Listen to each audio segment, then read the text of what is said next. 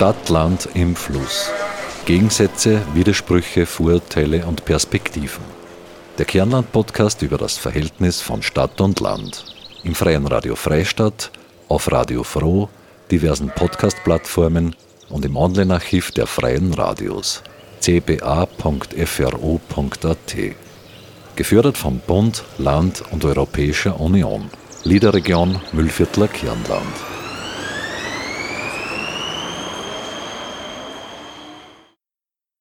Einen Monat ist es her, dass der Weltfrauentag begangen wurde. Wie jedes Jahr wurde auch heuer wieder über Gleichstellung, Pay Gap und Diskriminierung aufgrund des Geschlechts diskutiert. Es ist eine Tatsache, dass Frauen in unserer Gesellschaft noch nicht die gleichen Chancen haben wie Männer, dass sie im Schnitt weniger bezahlt bekommen und immer noch den Großteil der unbezahlten Arbeit in Haushalt und Pflege übernehmen. Aber warum ist das so? Haben Frauen eine zu kleine Lobby? Sind die patriarchalen Machtstrukturen noch so verfahren, dass Frauen darin nicht Fuß fassen können? Brauchen wir mehr Frauen, die Politik für Frauen machen? Genau diesen Fragen möchten wir heute nachgehen. Herzlich willkommen bei einer neuen Ausgabe von Stadt, Land im Fluss. Mein Name ist Claudia Prinz und ich werde Sie heute durch diese Sendung begleiten. In der Bundesregierung sind derzeit 47 Prozent Frauen vertreten. Im Nationalrat rund 39 Prozent. Auf der Ebene der Länder lag der Frauenanteil der gewählten Landtagsabgeordneten mit Stand November 2019 österreichweit bei 33 Prozent, also nur mehr einem Drittel. Auf der Ebene der Gemeinden sind Frauen noch deutlicher in der Minderheit. Laut Angaben des Gemeindebunds haben mit aktuellem Stand von 2095 Gemeinden Österreichs lediglich 197 eine Bürgermeisterin. Das entspricht einem Anteil von 9,4 Prozent. Oberösterreich liegt mit 10,9 Prozent dann noch österreichweit auf Rang 2. Dennoch heißt das, dass auf neun Bürgermeister eine Bürgermeisterin kommt. Rechnet man alle Gremien auf kommunalpolitischer Ebene, sind rund 24 Prozent aller Vertreterinnen und Vertreter in der Kommunalpolitik Frauen, also nur knapp ein Viertel. Wir haben Eva Schobesberger zum Gespräch geladen. Sie ist Stadträtin für Frauen, Umwelt, Naturschutz, Bildung, Kinder- und Jugendservices in Linz.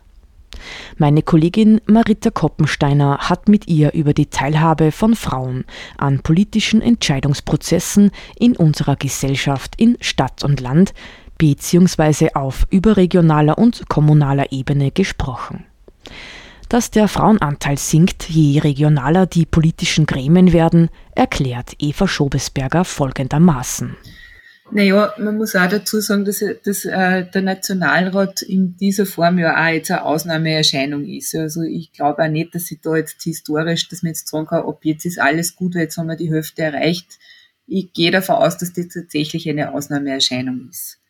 Weil grundsätzlich ist, und die These würde ich jetzt unterschreiben, aus meiner Sicht so, dass Frauen in der Politik unterrepräsentiert sind, weil einfach da die tatsächlich tradierte Rollenbilder und in der Realität schlagend werden. Ja, Frauen, die berufstätig sind, dann sich drum um, um Kinder kümmern und so weiter, halt dann auch nicht die Luft haben, dass sie sich dann, dann am Abend nur in einer Ausschusssitzung oder in einer Gemeinderatssitzung oder Fraktionssitzung begeben. Also das hat schon mit Sicherheit viel damit zu tun. Und das hat uns dieses letzte Corona-Jahr auch gezeigt, dass das jetzt nicht besser geworden ist. Im Gegenteil. Ja. Also wenn wir jetzt nicht wirklich Maßnahmen ergreifen und da im Bewusstsein was verändern, darum bin ich ja sehr froh über diese Sendung. Ja, weil das ist, ist einfach wichtig, dass das auch äh, den Menschen bewusst wird, dass wir da alles andere als in einer gerechten Gesellschaft leben. Ja. Es bleibt nach wie vor der Großteil der unbezahlten Reproduktionsarbeit an Frauen hängen. Und das war jetzt im letzten Corona-Jahr noch viel schlimmer als, als vorher. Also wenn wir nicht wirklich was unternehmen, um den Satz jetzt zu beenden, äh, dann sind wir im Stechschritt in die in Richtung 1950er Jahre unterwegs, ja, wo die Zuschreibung einfach massiv plakatiert worden ist und, und das auch das hehre Ziel war, ja, dass man sich das leisten kann, dass die Frau zu Hause bleibt. Ja. Also die öffentliche Bereich den Männern und der Private den Frauen. Und diese ganz strenge Trennung, die natürlich eh nur in, in wenigen Familien damals auch realistisch war, wenn man sich das ja in vielen Fällen gar nicht leisten hat Kinder in der Form. Man, schaut man sich jetzt den Frauenanteil in der Politik an in den letzten Jahren, steigt er ja schon an. Aber wenn man das Tempo weitergeht, dann haben wir erst in ein paar Jahrzehnte vielleicht dort, wo man sagt, man ist beim Gleichgewicht. Braucht es Ihrer Meinung nach eine Quote bis ins letzte Gremium?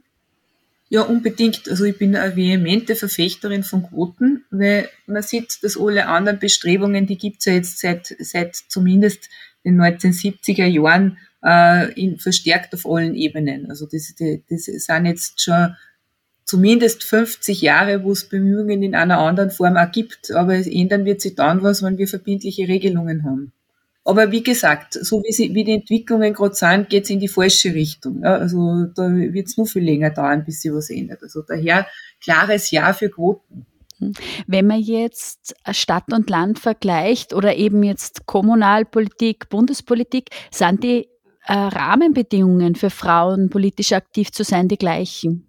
Also die Grundvoraussetzungen wahrscheinlich einmal ja. Nur das, was, was sicher ein massiver Unterschied ist, ist das eine ist Berufspolitik und das andere ist, ist quasi ehrenamtliches Engagement oder nicht ganz ehrenamtlich, aber zusätzliches Engagement. Ja, also das macht natürlich einen Unterschied, ob ich das als Beruf ausüben kann oder ob ich zusätzlich zu meiner Berufstätigkeit das auch noch mache und allen anderen Verpflichtungen, die ich habe. Und das macht sicher dadurch einen gravierenden Unterschied aus. Und dadurch auch der geringe Frauenanteil in der Regionalpolitik erklärbar? Ja, aus meiner Sicht schon. Wobei, wie gesagt, ich glaube, dass der, der, der andere ein Ausreißer ist im positiven Sinne. In meiner Facebook gibt es eine Seite, die heißt Gruppenbild ohne Dame mit 1200 Abonnentinnen und Abonnenten. Äh, da werden fast täglich Beispiele aus Medien gebracht, wie oft Interessensgruppen, seien sie jetzt aus der Politik oder aus der Wirtschaft, nur von Männern vertreten werden. Warum ist es immer nur so, dass Frauen da so stark unterrepräsentiert sind? Ja, weil unsere Gesellschaft halt eine massiv ungerechte ist. Ja, und man kann es so zusammenfassen. Überall dort, wo es um Macht und Geld geht, sind die Männer und überall dort, wo es um unbezahlte, oft sogar ungedankte äh, Sorgearbeit geht, sind die Frauen. Also das ist einfach so in unserer Gesellschaft. Drum bin ich ja so eine Befürworterin von Quoten. Wenn ich will, dass sich das ändert, dann muss ich Regelungen treffen, die, die dazu beitragen, dass es sich ändert daher sieht man oft so Bilder, ja, weil halt dort das, das oft halt Menschen und daher Männer sind in Machtpositionen, ja, wo, wo halt die Frauen fehlen. Mhm. Jetzt aus Ihrer eigenen Sicht, was wird von Frauen in der Politik verlangt? Sich der unter Anführungszeichen männlichen Politwelt anzupassen? Sollen sie dann eher so compliant und steuerbar sein, wie das aktuell ÖVP-Rhetorik bei der Besetzung von Vorstandsposten nahelegt? Oder wird von ihnen auch ein so ein eigener weiblicher unter Anführungszeichen Führungsstil verlangt? Ich glaube, dass man das so generell nicht sagen kann. Also, also das, was, was man wahrscheinlich schon festhalten kann als so allgemeines Muster, ist, dass Frauen wenn sie dorthin wollen, wo normalerweise Männer sind, mehr leisten müssen und besser sein müssen als, als der schlechteste Mann dort. Also das ist mit Sicherheit so, wie man das dann macht. Also wie die Erwartungen sind, da tun wir ich natürlich jetzt auch schwer ein beurteilen. Also es ist nur, ich, ich, nachdem ich jetzt dann doch schon relativ lang dabei bin und nicht mehr wahr, wie es mir oft geht und wie es andere Frauen geht, es ist, wenn man, wenn man sehr klar ist und, und in, in dem, was man will und auch als Führungskraft dann, also bin ja in, in meinen Ressortbereichen die äh, in Spitze der Weisungskette, dann wird das oft sehr hart wahrgenommen, ja, wenn eine Frau klare Anforderungen stellt und sagt, was sie will und bis wann und, und so weiter. Wenn man es nicht tut, wird dann, unterstellt, na ja, ich sehe klar, Frauen sind, sind halt nicht so tough und also das ist sehr schwierig und ich glaube, dass man also ja, also die Ungerechtigkeit setzt sich sicher auch in dem fort, wie Frauen wahrgenommen werden und wie ihr Führungsstil wahrgenommen wird und wie man damit, darum glaube ich, dass, dass jede Frau für sich da einen Weg finden muss, wie sie damit umgeht. Mhm. Aber wird man danach so in Rollen gedrängt, in so Schubladen, in denen man gesteckt wird? Erwartungshaltungen, mit denen man konfrontiert wird? Mit Sicherheit, ja, das passiert natürlich auch. darum ist wichtig, dass es viele Frauen gibt, die, die, die, die, trotzdem das machen und halt auch anderen Frauen ein Beispiel geben. Also auch in Führungspositionen, nicht unbedingt nur in der Politik, sondern generell, ja. Dass es nicht die Ausnahme wird, sondern einfach die Regel. Auch ganz normal ist, ja. Wenn man jetzt an politischen Entscheidungsprozessen teilhaben will, das muss ja nicht unbedingt in der Politik in der Parteipolitik sein. Also speziell auf kommunaler Ebene, da kann ja durch Initiativen, Vereine, Aktionen auch sehr viel bewirken. Ist das vielleicht ein Bereich, wo wir Frauen noch verstärkt sichtbar werden müssen? Naja, da muss man, glaube ich, auch sehr aufpassen. Also, also ich war ähm, vor meiner politischen Tätigkeit im Vorstand der Kulturplattform Oberösterreich und habe da beobachtet, dass es sehr oft so ist, dass in, in tragenden Funktionen, also in den Entscheidungsfunktionen in den Vereinen und Initiativen, dann auch wieder die Männer sind und sehr oft die Frauen die Arbeit machen, ja, die halt die dann alles, was zum Tun ist, wird, wird dann eh von den Frauen erledigt, aber in den Entscheidungspositionen sind wieder die Männer. Also das ist, man muss schon sehr aufpassen, finde ich, bei Engagement, man soll sich natürlich engagieren und man soll vor allem achten, darauf achten, glaube ich, bei solchen Sachen, was macht mir Spaß. Und in weiterer Folge kann man schon schauen, wann ich mich schon engagiere bei einem Verein, warum nicht die Obmann oder Frauschaft in dem Fall übernehmen. Warum nicht Kassierin sein, ja, wenn ich sowieso die Arbeit mache. Also das glaube ich. Also mehr Selbstbewusstsein. Natürlich das ist immer das dann so, so auf die individuelle Ebene oberbrechen, schwierig. Ja, weil man, das darf man aus meiner Sicht auf keinen Fall, darf das zentral kriegen, dass man den Frauen jetzt dann auch noch vorwirft, sie sind zu wenig selbstbewusst oder sie fordern zu wenig, weil sie äh, geringere Einkommen haben als ihre männlichen Kollegen, was sicher oft stimmt, ja, aber Frauen machen das ja nicht deswegen, weil sie schwach sind oder weil sie, sondern weil auch das gesellschaftliche Normen und Strukturen sind, die in der Form vorgegeben sind. Also ich glaube eher, dass man sich darum bemühen muss als Verein, dass man so Frauen auch bewusst anspricht. Hey, willst du nicht, du, die du da eh ewig engagierst, willst nicht du nach mir Opfer werden? Also so sehe ich das eher. Die Verantwortung so, so schon bei der Gruppe und nicht jetzt bei der, bei der Frau als Individuum. Hm. Ist jetzt auf dieser nicht parteipolitischen Ebene, sondern auf dieser zivilgesellschaftlichen Ebene Ihrer Meinung nach leichter in der Stadt oder am Land irgendwas zu bewegen, was in meinem Umfeld, in meiner Gemeinde, in meiner Stadt zu bewegen? Das ist, glaube ich, so generell schwer zu sagen. Ja, also, und nachdem ich in der Stadt lebe, tue ich mir jetzt auch schwer aus der Ferne zu beurteilen, wie das in einer dörflichen Struktur vielleicht ist. Also ich kann, da kann jetzt nur, ich meine, das, was, was auf jeden Fall also so einer objektiven Betrachtung in der Stadt einfacher ist, ist die Vereinbarkeit von Beruf und Familie. Also für beide Geschlechter natürlich, weil wir in der Stadt ein, sehr, flächendeckendes, oder in, in Linz, um das zu präzisieren, ein flächendeckendes Netz haben an qualitativ hochwertigen Kinderbildungseinrichtungen. Und die sperren halt nicht um zwölf zu, wie der Kindergarten oft am Land. Wir haben ja in Linz eine Sonderregelung zu den oberösterreichischen Kindergartengebühren. Bei uns gibt's auch am Nachmittag einen Nulltarif für ähm, ja, äh, Familien mit wenig Einkommen, weil wir das halt tatsächlich auch als Bildungseinrichtung und wichtige Chance für die Kinder sehen. Und das ist natürlich für Elternteile, wenn ich weiß, dass ich, dass ich einen Kindergarten habe, wo mein Kind dann ab bis 17 Uhr sein kann, wenn ich einmal länger arbeiten muss, dann macht es eine mögliche Berufstätigkeit natürlich leichter. Mhm. Und auch ein mögliches Engagement, ein mögliches dann, dass einfach nur Platz ist. Genau, ja. Mhm. Wenn Sie sich jetzt was wünschen könnten im Zusammenhang mit Teilhabe, mit politischer Teilhabe von Frauen an politischen Entscheidungsprozessen, was wäre das? So dieser Wunsch, da müssen wir hin.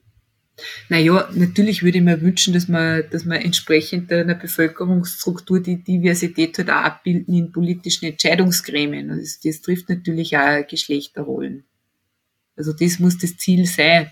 Das hat irgendeine sehr kluge Frau vor mir gesagt, ich wiederhole das nur gerne, das Ziel einer vernünftigen Frauenpolitik, vor allem einer feministisch orientierten Frauenpolitik ist, dass man sich selber abschafft. Dann am Schluss die Gesellschaft so funktioniert, dass nicht mehr notwendig ist. Eva Schobesberger, Stadträtin für Frauen, Umwelt, Naturschutz, Bildung und Kinder- und Jugendservices in Linz. Im Gespräch mit meiner Kollegin Marita Koppensteiner. Es ist also noch ein langer Weg, bis die gesellschaftlichen Rahmenbedingungen, um sich politisch engagieren zu können und an Entscheidungsprozessen mitwirken zu können, für Männer und Frauen gleich sind. Fest steht aber, je traditionalistischer die Rollenbilder sind, desto schwerer ist es für Frauen tatsächlich politisch mitgestalten zu können.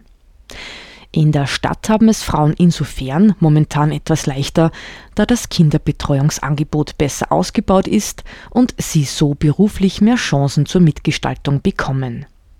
Jedoch wären Kinderbetreuung, Pflege und Haushalt von vornherein zu gleichen Anteilen von Männern und Frauen getragen, dürfte Kinderbetreuung nicht der entscheidende Faktor sein, ob sich Frauen politisch, beruflich oder gesellschaftlich engagieren können. Mit Eva Schobesberger haben wir die Sicht einer Politikerin aus der Stadt gehört, die ihre politische Tätigkeit hauptberuflich ausübt. Auf Gemeindeebene am Land sind politische Ämter und Funktionen oft ehrenamtlich. Wir haben mit Hermine Moser gesprochen, einer Freistädterin, die sich seit vielen Jahren engagiert, sei das im Sozialbereich, in der Arbeit mit geflüchteten Menschen oder zu Naturschutzthemen. Zudem ist sie auch noch im Gemeinderat in Freistadt aktiv. Auch sie hat eine Theorie, warum sich in der Bundespolitik mehr Frauen finden als auf kommunaler Ebene. Meine Kollegin Marita Koppensteiner hat mit ihr gesprochen. Also ich habe wirklich nachgedacht, was da dahinter stecken könnte. Und mir ist eingefallen, es ist der Feminismus, der in Städten schon eine breitere Basis hat und am Land noch äh, eine sehr dünne äh, Decke nur hat oder sehr, sehr dünn ausgeprägt ist. Und dann möchte ich aber auch noch unterscheiden zwischen der klassischen Politik, also jetzt der Kommunalpolitik in dem Fall, und der Gesellschaftspolitik, äh, weil also in der Gesellschaftspolitik schaut es ja mit dem Engagement von Frauen ganz anders noch aus als in der klassischen Politik. Also die klassische Politik, das bezeichne ich jetzt einmal als das Funktionieren in der Kommune. Und ich persönlich bin unglaublich dankbar, dass im Frühling die Kehrmaschinen laufen, dass der Müll im Altstoffsammelzentrum ordentlich äh, weiterverwertet wird, äh, dass meine Anträge bearbeitet werden, dass ich weiß, wo ich Anträge abgeben kann, dass im Bürgerservice kompetente und freundliche Personen arbeiten und so weiter und so weiter. All das all das, was die Kommune leistet, äh, leistet sie meiner Meinung nach sehr gut und dafür bin ich extrem dankbar. Gut, und dann stelle ich aber einen anderen Bereich hin, wo es ja überhaupt nicht funktioniert und ich merke, wie ich selber da ungeduldig und äh, grantig werde, nämlich das ist der ganz große Bereich äh, der Umwelt und des Klimas. Und wenn ich einerseits dankbar bin, dass es so gut funktioniert im Kleinen, dann bin ich extrem unzufrieden und verzweifelt für das, was nicht funktioniert. Aber wir haben jetzt geredet, es gibt so dieses männlich-weiblich Gefälle in der Kommunalpolitik. Sind es männliche Themen, die eher behandelt werden wie weibliche? Also ist deswegen da der Fokus auf diesen Dingen, die funktionieren und die organisiert werden können und diese großen Themen oder soziale Themen, die ja zurückbleiben, ist es dem geschuldet? Ähm, ich tue mich schwer im Aufteilen, dass eben das Soziale die Frauen sind, das andere die Männer sind. Nein, äh, ich meine auch nicht, dass man unbedingt, wenn eine Frau am Ruder ist, dass dann feministische Politik passiert. Das meine ich auch nicht. Also ich sage jetzt nur, der mangelnde Feminismus. Äh, ich habe gestern eine Frau getroffen, die ehemals in der Kommunalpolitik äh, tätig war und ich habe sie gefragt, warum, warum nicht mehr? Und sie hat gesagt, das war einfach die pure Überforderung. Sie hatte zwei Jobs und kleine Kinder und ein Mann, der Schicht arbeitet. Und diese Termine nicht mehr zu haben, war für sie eine große Erleichterung. Äh, auch wenn das jetzt nicht ständig Termine sind, aber zu wissen, sie kommen nicht mehr, ich muss nicht mehr E-Mails anschauen, ich muss nicht mehr informiert bleiben, war für sie die Erleichterung. Dann habe ich nachgefragt, ja, wie ist das umgekehrt? Äh, auch Männer haben kleine Kinder, sind beruflich eingespannt. Ja, hat es gemeint, das ist dann doch das, dass die Männer sich äh, äh, verlassen können, dass da noch äh, die Frau da ist, die übernimmt. Und deshalb sage ich auch, der mangelnde Feminismus. Äh, Eltern, Eltern sind nicht gleichberechtigte Elternteile, sondern Eltern sind gerade am Land äh, Mutter und Vater. Und der Mutter wird immer noch zugeschrieben ein Engagement, was den Vätern in dem Sinn nicht zugeschrieben wird. Gut, und äh, in den Städten, natürlich ist es dort auch bunt gemischt, aber das Reservoir an Frauen, die Eltern sein dürfen, äh, Elternteil 1, Elternteil 2 und nicht Mutter sein müssen, äh, ist da vielleicht ein bisschen größer. Sind patriarchale Strukturen auf kommunaler oder eben regionaler Ebene noch viel tiefer verwurzelt? Ja, natürlich. Ich würde mal sagen, äh, diese ganzen Sitzungen und dieses, die, die, dieser ganze Apparat, der da so äh, ein bisschen, na, ein bisschen, der einfach sehr, sehr behäbig ist, der funktioniert schon immer noch ähm, so ein bisschen mit äh, Paternalismus. Wenn eine Frau dazukommt, ist das nett, hoffentlich ist sie nett, hoffentlich schaut sie nett aus und dann kann man nett sein mit ihr, wehe, sie ist weniger, wie man sich wünscht.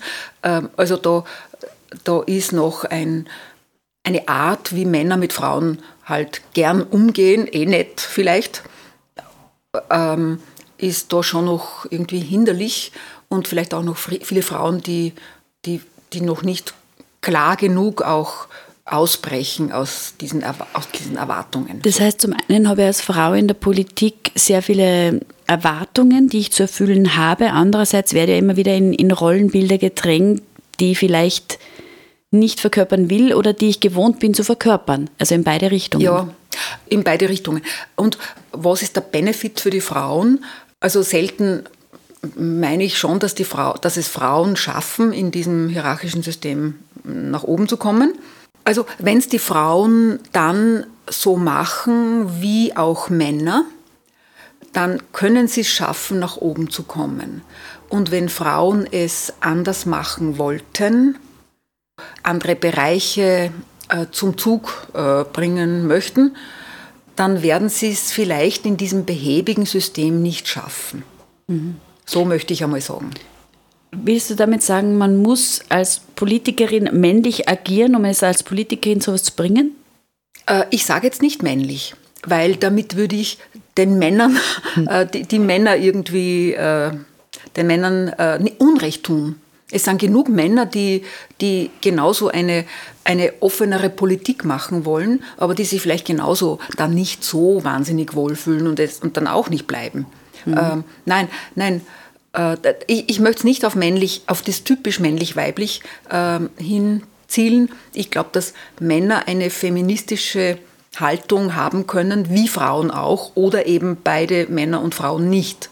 Und bei dem hohen Anteil der Frauen in der Bundesregierung, Gott sei Dank, ist der Anteil vorhanden, ist die Frage, ein, wie großer Prozentsatz dieser Frauen gefügig ist, der männlichen Linie entsprechend gefügig ist. Und deshalb dürfen sie das Bild ergänzen und auffrischen. Und wie viele von den Frauen sind aufgrund ihrer eigenen Kompetenz und Expertise an ihrem Platz. Mhm. Ich möchte jetzt nochmal zur, zur ländlichen, zur kommunalen Sicht kommen. Äh, wenn man sich da politisch engagiert, sei das jetzt parteipolitisch oder sei das jetzt einfach zivilgesellschaftlich politisch, das heißt ja, dass ich mein eigenes Umfeld direkt beeinflussen kann. Ich kann was verändern, ich kann was ähm, weiterbringen. Äh, werden in unserer Gesellschaft, so wie es momentan ist und in unserer Politik, weibliche Anliegen, also du hast vorher jetzt angesprochen, Familien, äh, Betreuung, Kinderbetreuung, dass das gerecht aufgeteilt wird. Werden da weibliche Anliegen einfach zu wenig repräsentiert noch? Das tut mir jetzt aber leid, wenn ich da nicht so gleich äh, zustimmen kann, weil ich kenne in meinem Bekanntenkreis schon ähm, genug Frauen, junge Frauen, also von mir aus die, die, die Frauen im Alter meiner Söhne, die sagen, ja, natürlich will ich zu Hause bleiben bei den Kindern. Das ist doch so wichtig und die Kinder brauchen mich und ich bin so gern zu Hause. Ähm, jetzt, das ist ihr Wunsch, ja, und das gehört, das gehört äh, respektiert. Äh, interessanterweise haben die Ehemänner dieser jungen Frauen diesen selben Wunsch nicht gleichermaßen. Also es ist heikel zu sagen, die Wünsche der Frauen werden respektiert oder nicht, aber ich sage es lieber anders. Es ist in Freistadt noch, in Freistadt jetzt speziell, noch nicht klar, dass, dass der Kindergarten eine Bildungseinrichtung ist und nicht, eine, nicht etwas ist zum Betreuen der Kinder. Und das, das ist nicht klar, das weiß ich ganz genau. Und das ist bei den weiblichen Mitgliedern der Gemeinde, in der Gemeindepolitik genauso wenig klar wie bei den männlichen Mitgliedern. Und das ist für mich ein ganz ein großes Ärgernis, weil ich durch mein zivilgesellschaftliches Engagement merke, wie, wie das fehlt.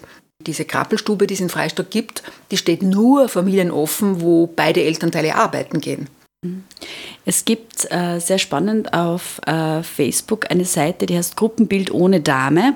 Und äh, da sind einfach immer wieder Ausschnitte aus diversen Printmedien, Online-Medien mit Gruppenfotos, wo keine Frauen drauf zu sehen sind. Das ist jetzt nicht nur politische Parteien, das sind genauso auch irgendwelche Gremien, irgendwelche Vorstände, irgendwelche wirtschaftlichen Interessensgemeinschaften da herrscht einfach ein Ungleichgewicht. Das heißt, da kann ja auch das Interessensgleichgewicht nicht herrschen.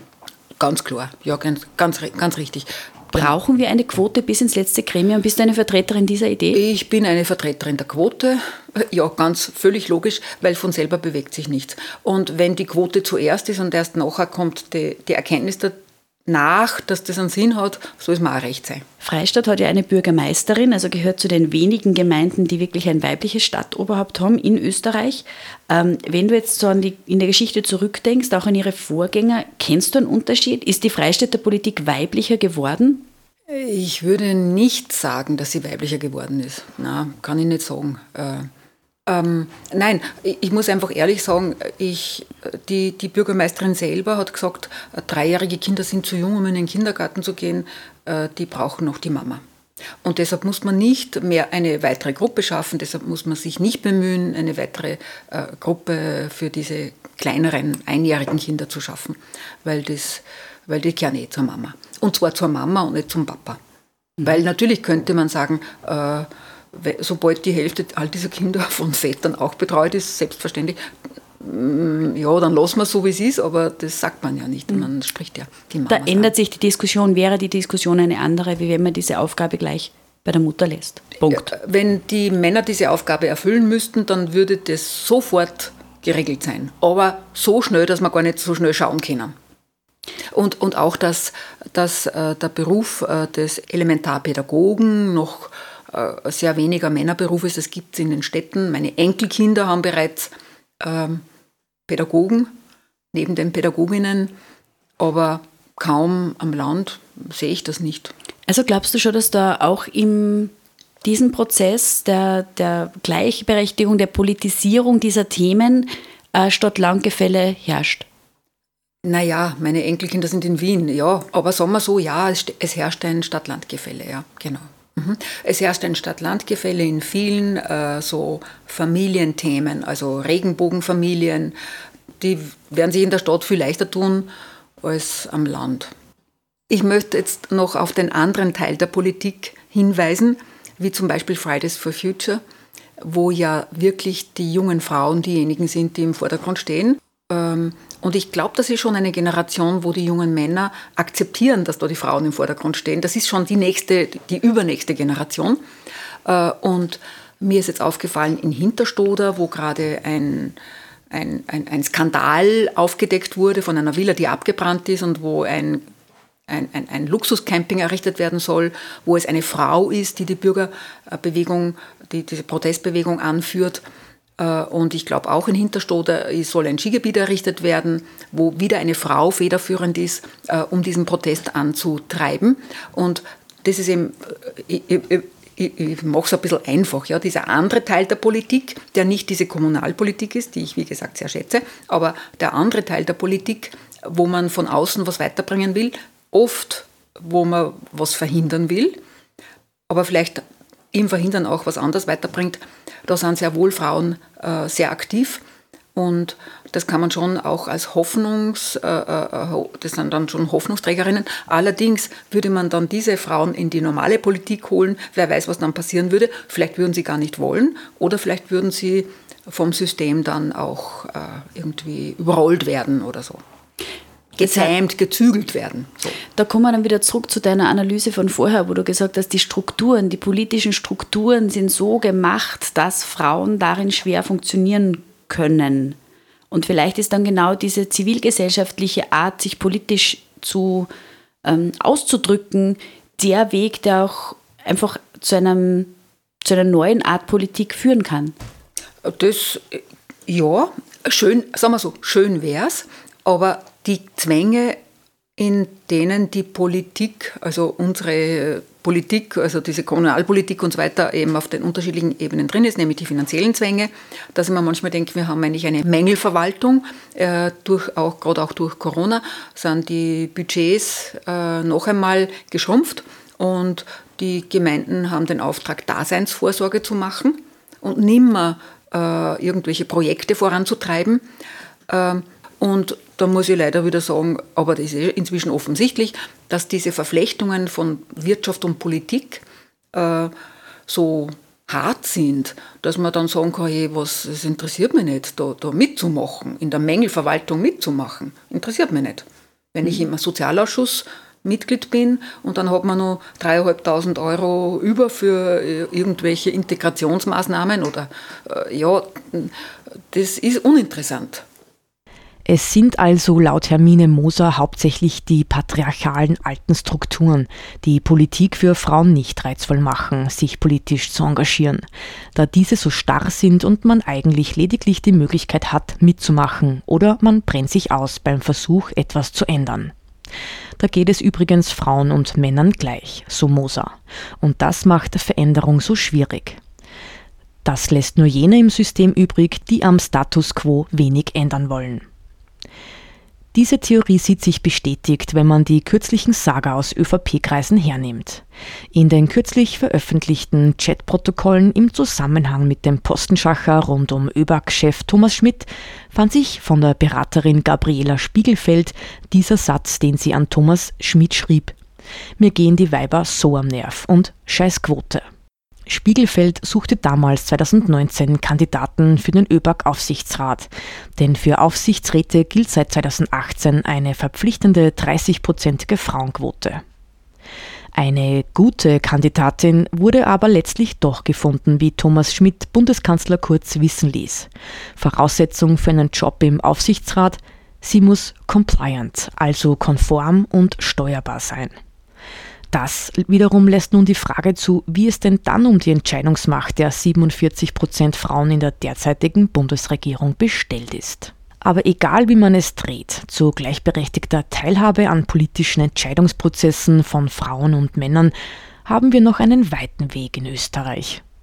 Und da ist es egal, ob man zur hohen Politik auf kommunaler Ebene oder im Wirtschaftsbereich schaut. Die gesellschaftlichen Rahmenbedingungen sind momentan noch so, dass Frauen aktive politische Teilhabe erschwert wird.